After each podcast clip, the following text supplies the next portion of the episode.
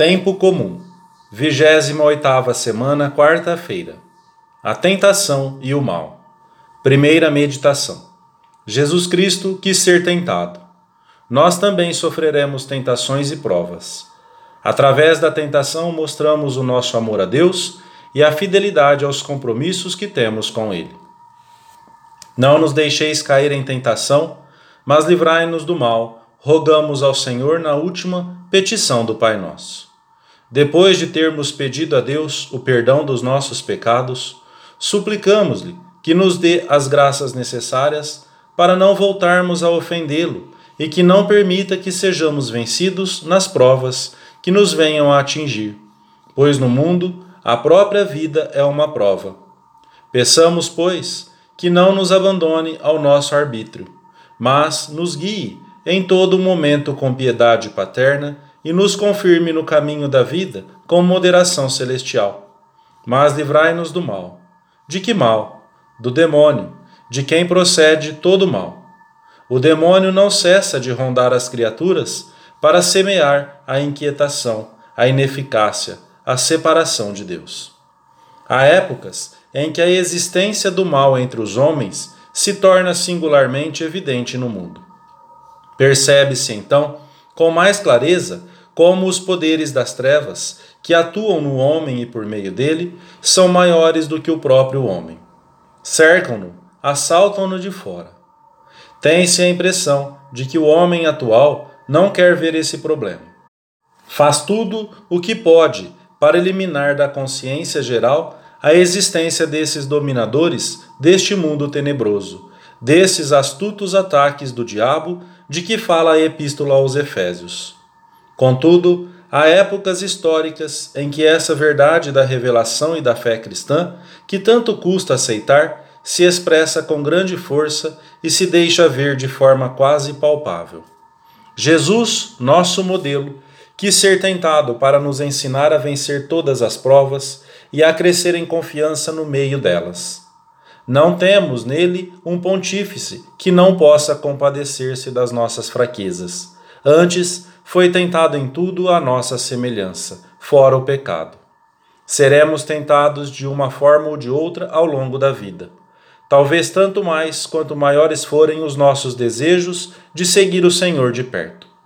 A graça que recebemos no batismo e aumentou pela nossa correspondência, ver-se-á ameaçada até o último momento desta vida.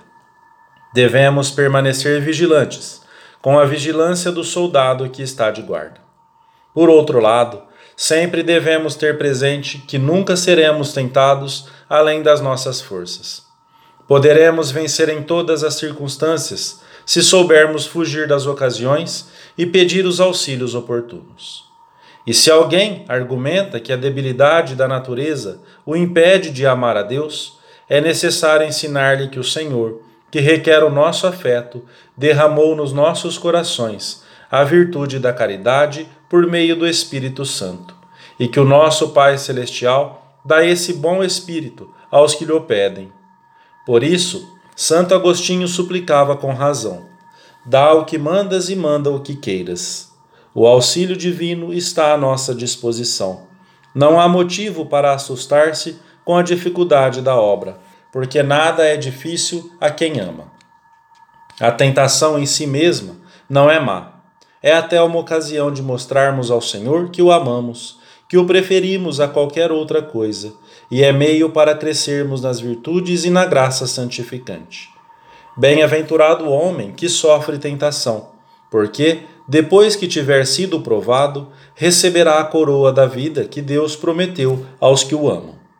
Mas, ainda que a prova não seja um mal, seria uma presunção desejá-la ou provocá-la de algum modo e em sentido contrário, seria um grande erro temê-la excessivamente, como se não confiássemos nas graças que o Senhor nos preparou para vencê-la, se recorremos a Ele na nossa fraqueza.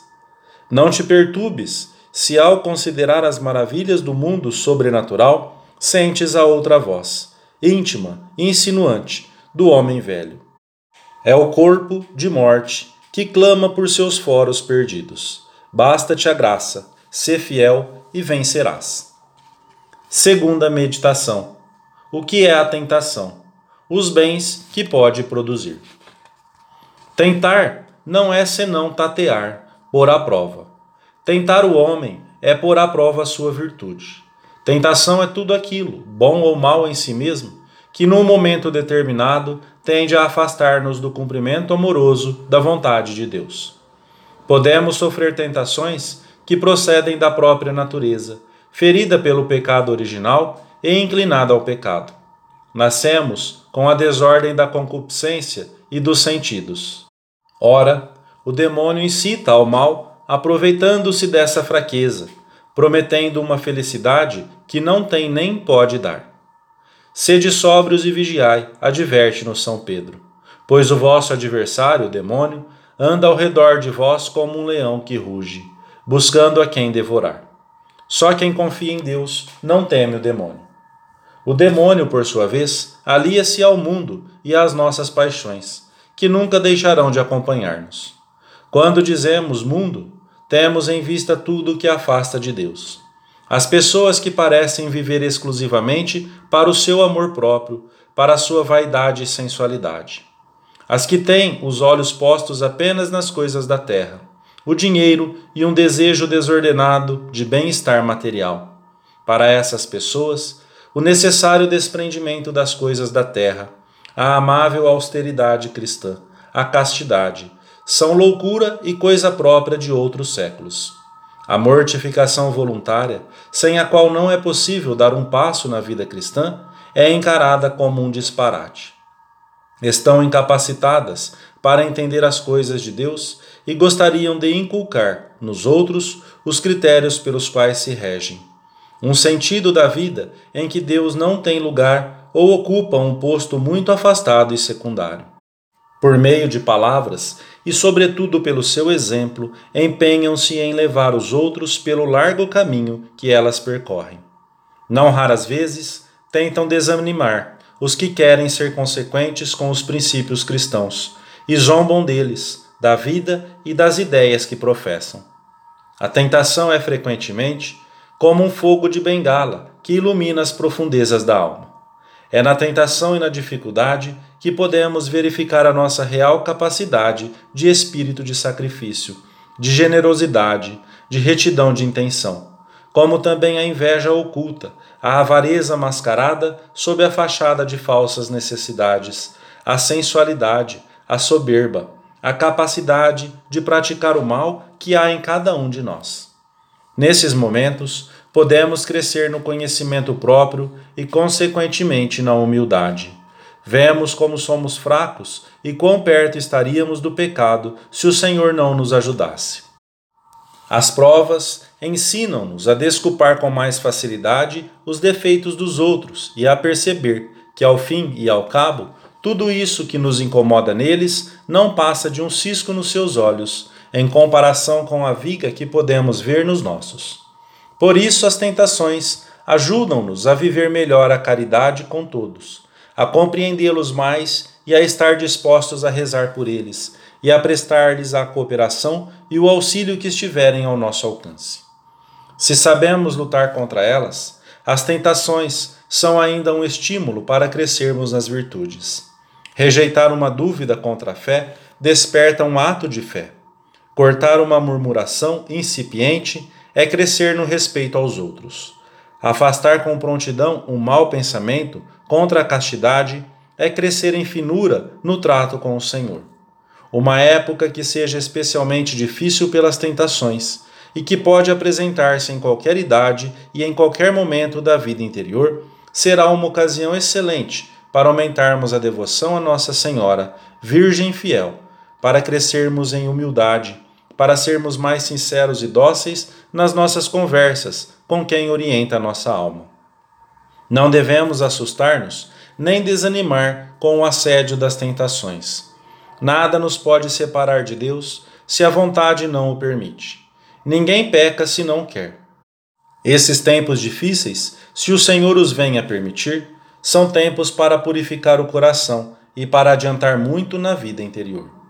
A tentação pode ser uma fonte inesgotável de graças e de méritos para a vida eterna. Porque eras agradável a Deus, foi preciso que a tentação te provasse. Foi com essas palavras que o anjo consolou Tobias no meio da sua prova. Também têm sido úteis a muitos cristãos a hora das suas tribulações. Terceira meditação: Meios para vencer. Para vencer, temos de pedir ajuda a nosso Senhor, que está sempre do nosso lado na hora da luta. Ele é onipotente. Tende confiança, eu venci o mundo. E junto de Cristo podemos dizer: Tudo posso naquele que me conforta. O Senhor é a minha luz e a minha salvação. A quem temerei? Nas tentações, contamos com o auxílio poderoso dos anjos da guarda, postos junto de cada um de nós pelo nosso Pai Deus para que nos protejam. Ele mandou aos seus anjos que te guardem em todos os teus caminhos. Sustentar-te-ão nas suas mãos, para que não tropeces em pedra alguma. Pedir-lhe-emos ajuda com muita frequência, especialmente nas tentações. O anjo da guarda é um formidável amigo, pronto a ajudar-nos nos momentos de maior perigo e necessidade. Estamos vigilantes contra as tentações quando perseveramos na oração pessoal, que evita a tibieza, quando não abandonamos a mortificação, que nos mantém disponíveis para as coisas de Deus. Somos fortes na tentação quando fugimos das ocasiões de pecado, por pequenas que possam parecer, pois sabemos que quem ama o perigo perecerá nele, quando temos o dia cheio de trabalho intenso, evitando o ócio e a preguiça. Além disso, devemos ter em conta que é mais fácil resistir no princípio, quando a tentação começa a insinuar-se, do que se permitimos que vá ganhando corpo, porque nos será mais fácil vencer o inimigo quando não o deixamos entrar na alma, enfrentando-o logo que bater a porta. Por isso, costuma-se dizer: resiste no princípio. O remédio chega tarde quando a chaga é velha. Se bem que, mesmo quando a chaga é velha, se pode, com humildade, encontrar o remédio oportuno. Se recorrermos à Virgem Nossa Senhora, sempre sairemos vencedores, mesmo das provas em que possamos sentir-nos absolutamente perdidos. Amém.